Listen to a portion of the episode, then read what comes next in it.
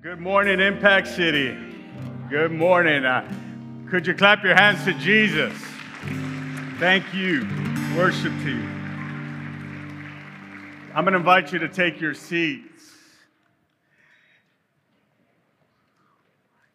Impact City kids are in the house. I know not all of them are happy about it. But we get to celebrate today together as a family and get to participate in this. So, for all the kids that are wondering, I'm not going to take very long, take about half my time today, but I'm excited to be able to share a, message that I believe God has given me for this day.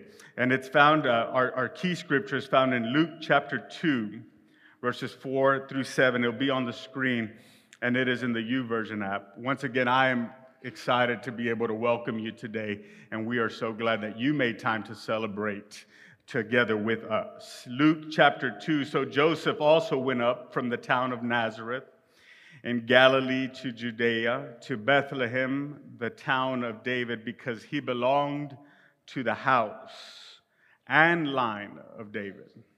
He went there to register with Mary, who was pledged to be married to him and was expecting a child while they were there, the time came for the baby to be born, and she gave birth to her firstborn, a son. She wrapped him in cloths. She placed him in a manger because there was no guest room available for them. She wrapped him in cloths, it says, and placed him in a manger because there was no guest room for him. It's not the picture that you see when we're able to understand or when we see an illustration of Jesus in the manger. Actually, it was a very messy place. It was not a place that you and I would say that was fit for a king. But I love what is implicated and what is understood as a result of this.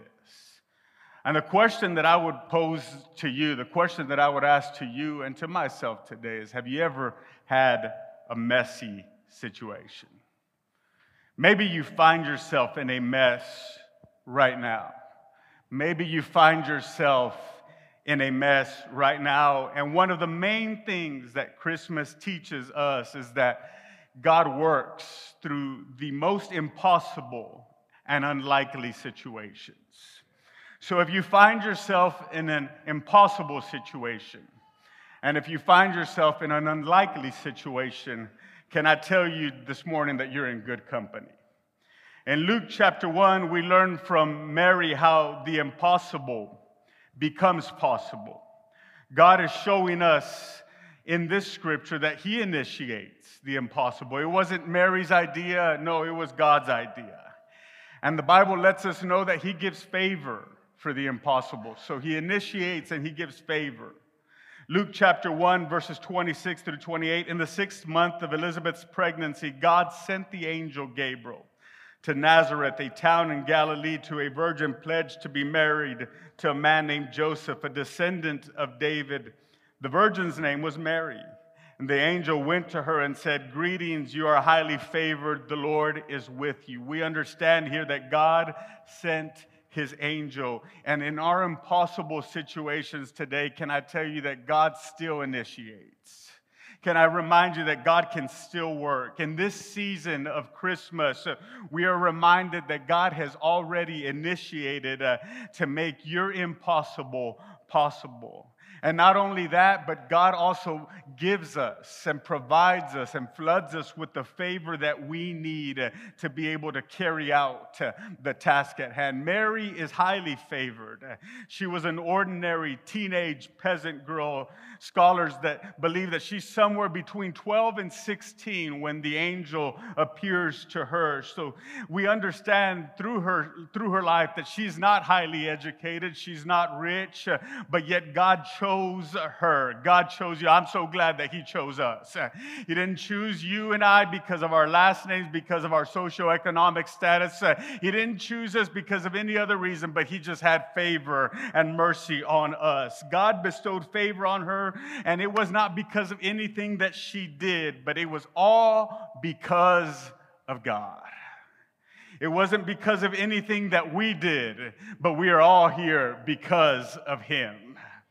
How can we be, but isn't it something that we can be on the receiving end of an impossible situation? And God telling us that He is going to intervene and God is going to work on our behalf, but yet it seems a little bit too difficult and you have some questions uh, in mind, God is telling you that I can change that, that failed relationship and that God is telling you that I can restore your health, that I can get you back on your feet, uh, that God is saying, I'm going to do a new thing something that you have not seen before. Mary had the same set, the, the same mindset, and she asked, uh, How?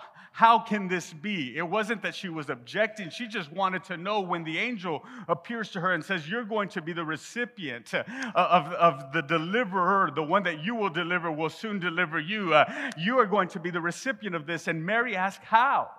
How can this be? Mary asked.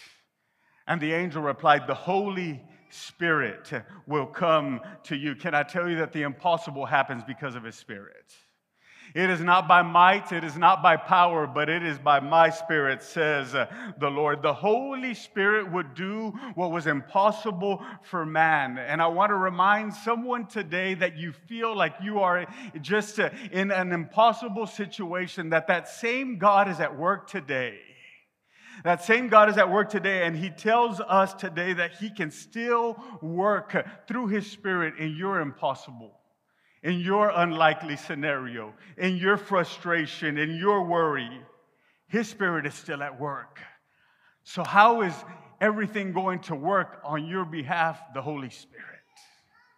The Holy Spirit.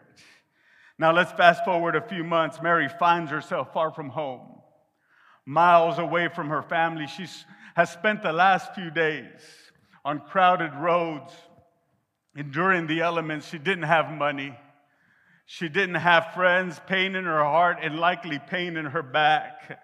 Estranged from her family, and under normal circumstances, they would have been thrilled to learn of her pregnancy. But we understand that she wasn't married. We, we know that her family was conservative. And then the unbelievable explanation of having to tell the man that she's going to marry that the child is not yours.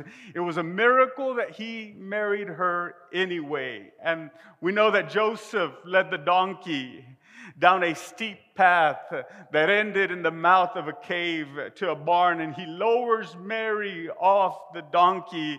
And the miracle that takes place in this unusual birthplace, surrounded by hay on the floor and the smell of dung all around them.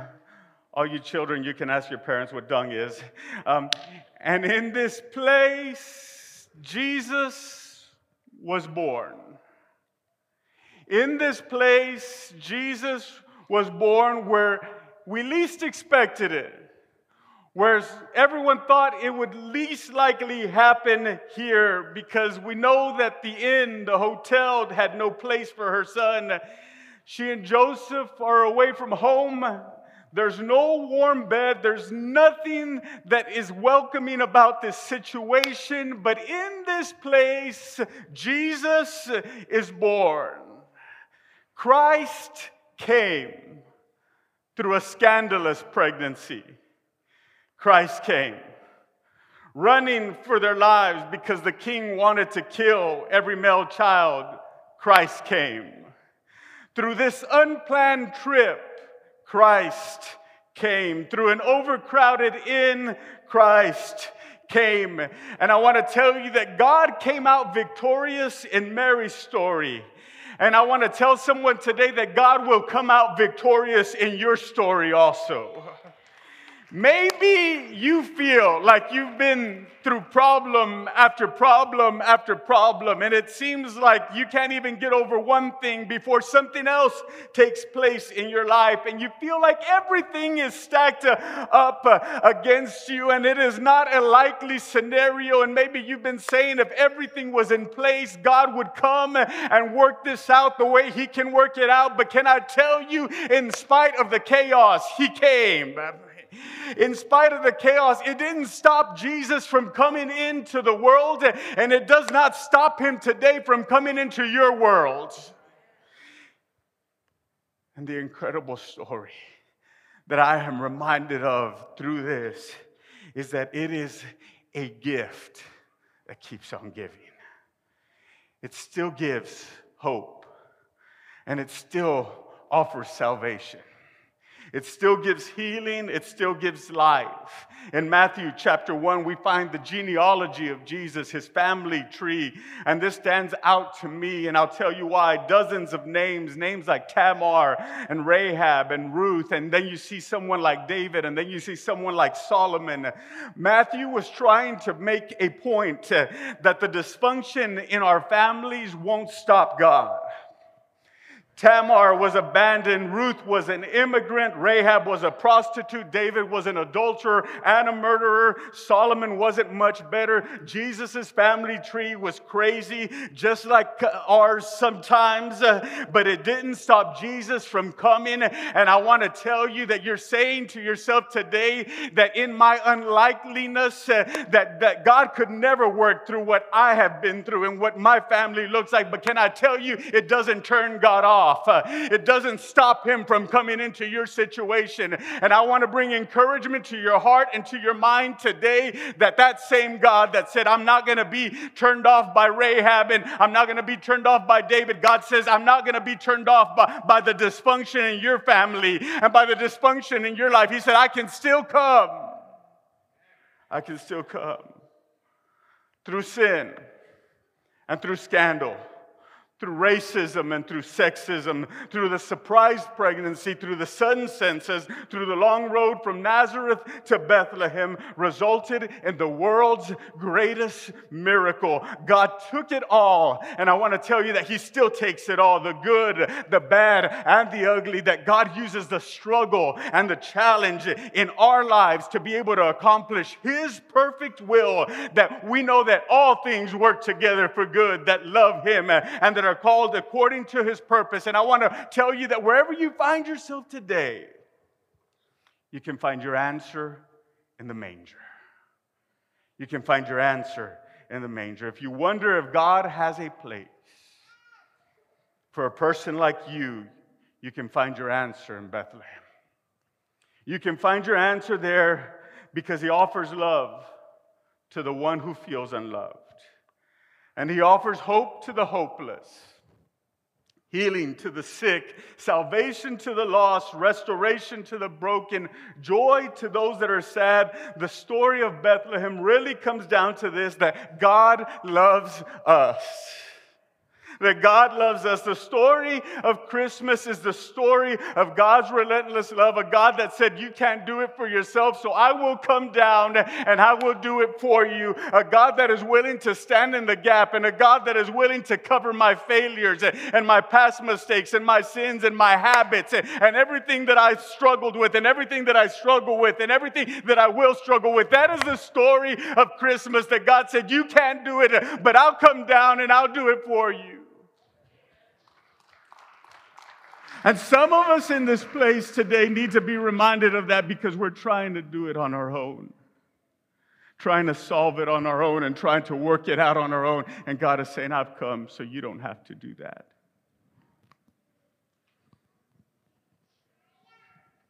How He loves us when we find it hard to love ourselves. And to the extreme that He's willing to go through for you and for I that he stooped down to the lowest conditions to catch you and I at our lows and to rise us up from the mess that we may be in. That's why he came. He was born of a virgin, an impossible situation, a sign to show us that when hard times come and, and the impossibility stares at us in the face, that, that he can work through it. That he can work through it. Mary didn't believe and she questioned it in every which way. Yet, when all was said and done, and I'm drawing to a close, God broke every barrier. He did away with every excuse, He did away with every obstacle. God broke every barrier, every impossibility to let you and I know here in 2022 that He is able to do exceedingly abundantly above all that we ask or think. He did it to let us know that we may not be able to resolve it and we may not be able to fix it, but He can fix it. He came to tell us that there is nothing impossible for him. And he did it to remind others that say that, will never happen, to, to tell ourselves that, that we tell ourselves that I'll always be like this and that I'll never get back on my feet, that we can't recover. No, he stepped in to let us know it may be impossible for you, but it's not impossible for me. God said, I did it in Bethlehem to serve notice that He can. that He can do it. So, my challenge to you this morning is let Him love you. Let Him love you right where you're at. You don't have to fix anything. You don't have to change anything. He will love you right where you're at. But I want to tell you that He loves you too much to leave you the way you are. If God was willing to wrap Himself in rags, and be born in this unlikely situation, then all questions about his love, all questions that you may have about yourself are off the table. Because the truth is that you might question his actions, you might question his decisions, but you can never, ever question his stunning, unquenchable, unfailing love. The moment Mary held Jesus in her arms, God made his case once and for all. There is no place he will not go. There is no place in your heart, there is no place in your mind, you know, that area that you have closed off for everyone. There is no place that hurt, that resentment, that fear, that insecurity. He says, There's no place that I will not go. He came in through scandal to let him to let you know that he's not afraid of your scandal. He came in to let us know that your dysfunction he'll go there. Your mess he'll go there. Your bad habit He'll go there. That place in your life that stinks, He'll go there.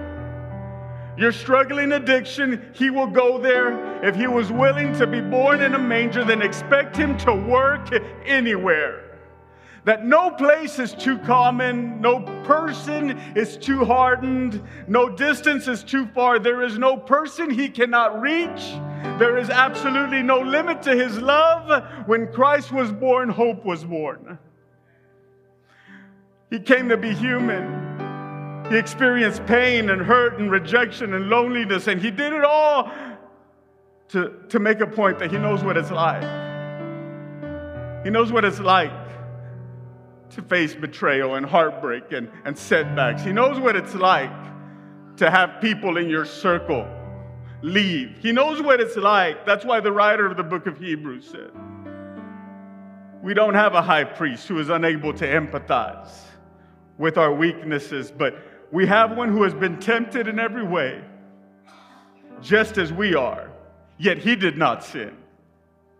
Let us then approach God's throne of grace with confidence so that we may receive mercy and find grace to help us in our time of need. That feeling and that hurt that you're experiencing, He's been there.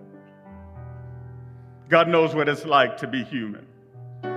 Deadlines and long lines, He's been there. He understands. So when you think of Christmas, I want you to see it as an invitation in a God who, who loves you with a crazy love to, to know that He loves you despite and in spite of. That, that God became one of us so that we could become one with Him. That he did away with every barrier, every fence, every sin, every debt. He did away with the grave. That he came to be Emmanuel. That he's not just God, but he is God with us. He is with us. He is not just a mighty God. He is not just the creator of heaven and earth. He is not, not just the God that threw up the sun, that, that, it is, that it is just far enough that we are not consumed and that we are that we are that he positioned us perfectly so that, that it can warm us sufficiently and it yet yet it's far enough so that we're not consumed. He knows what he's doing. He's not just the creator though. He said, I'm Emmanuel, I'm God with you. I'm God with you. When our sins made it impossible for us to come to Him, He said, I'll come to you. God took the outrageous step of coming to us and making Himself susceptible to sorrow to grief and familiar with temptation and vulnerable to sin's disruptive power so he could cancel it all. So remember the next time you feel discouraged. Remember the next time that you feel abandoned. Remember the next time that you feel frustrated. Remember the next time that you feel lonely. That He is still Emmanuel that He is still God with us. He went from commanding angels to sleeping in the straw. Why? Because that's what love does. It puts the loved before itself.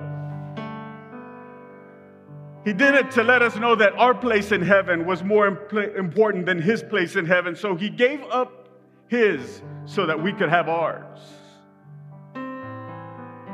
And it's time to let love cover all the things in our lives. Every broken promise, every word that has been crossed, every harsh word, His love covers it all.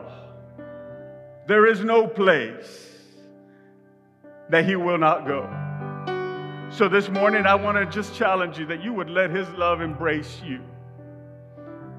He's not like the people in your life that have told you they love you and then they walk out on you. No, he, he loves you with a true love and a genuine love. And He says, Come to me. If you're tired, if you're heavy burdened, if you're frustrated, He said, I will give you rest. So, Father, today we thank you. Father, today we thank you. We celebrate your birth. because you made the incredible decision to come to us. You knew because of my setbacks and my failure and my sin that it was impossible for me to bridge the gap, but you came. You came to save. You came to heal. You came to restore.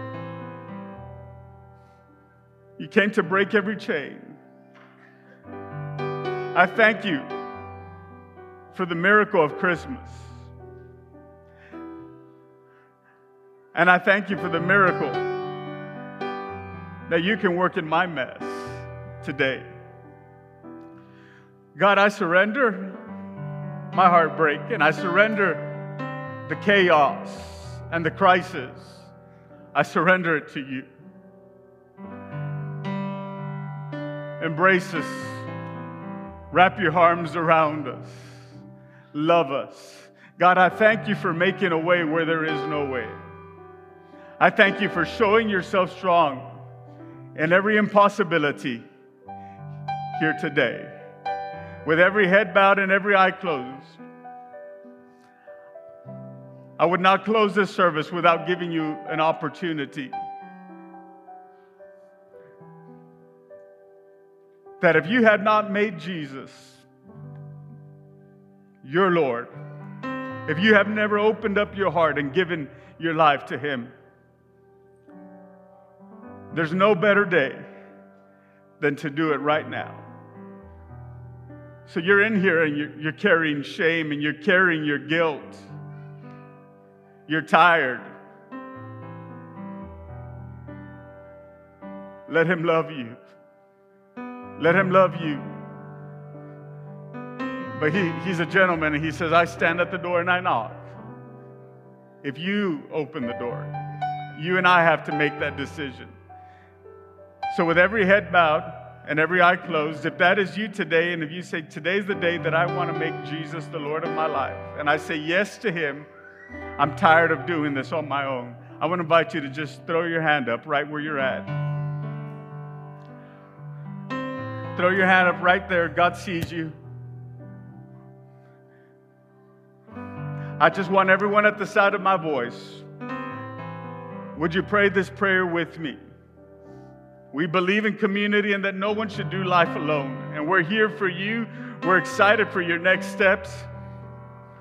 So we pray together with you. Dear Jesus, thank you for dying for me, for loving me through my mess. I thank you. Be the Lord of my life. Come into my heart and let me live the life you died to give me. In Jesus' name, amen. Can we give God praise for everyone that accepted Him today? We welcome you to the family.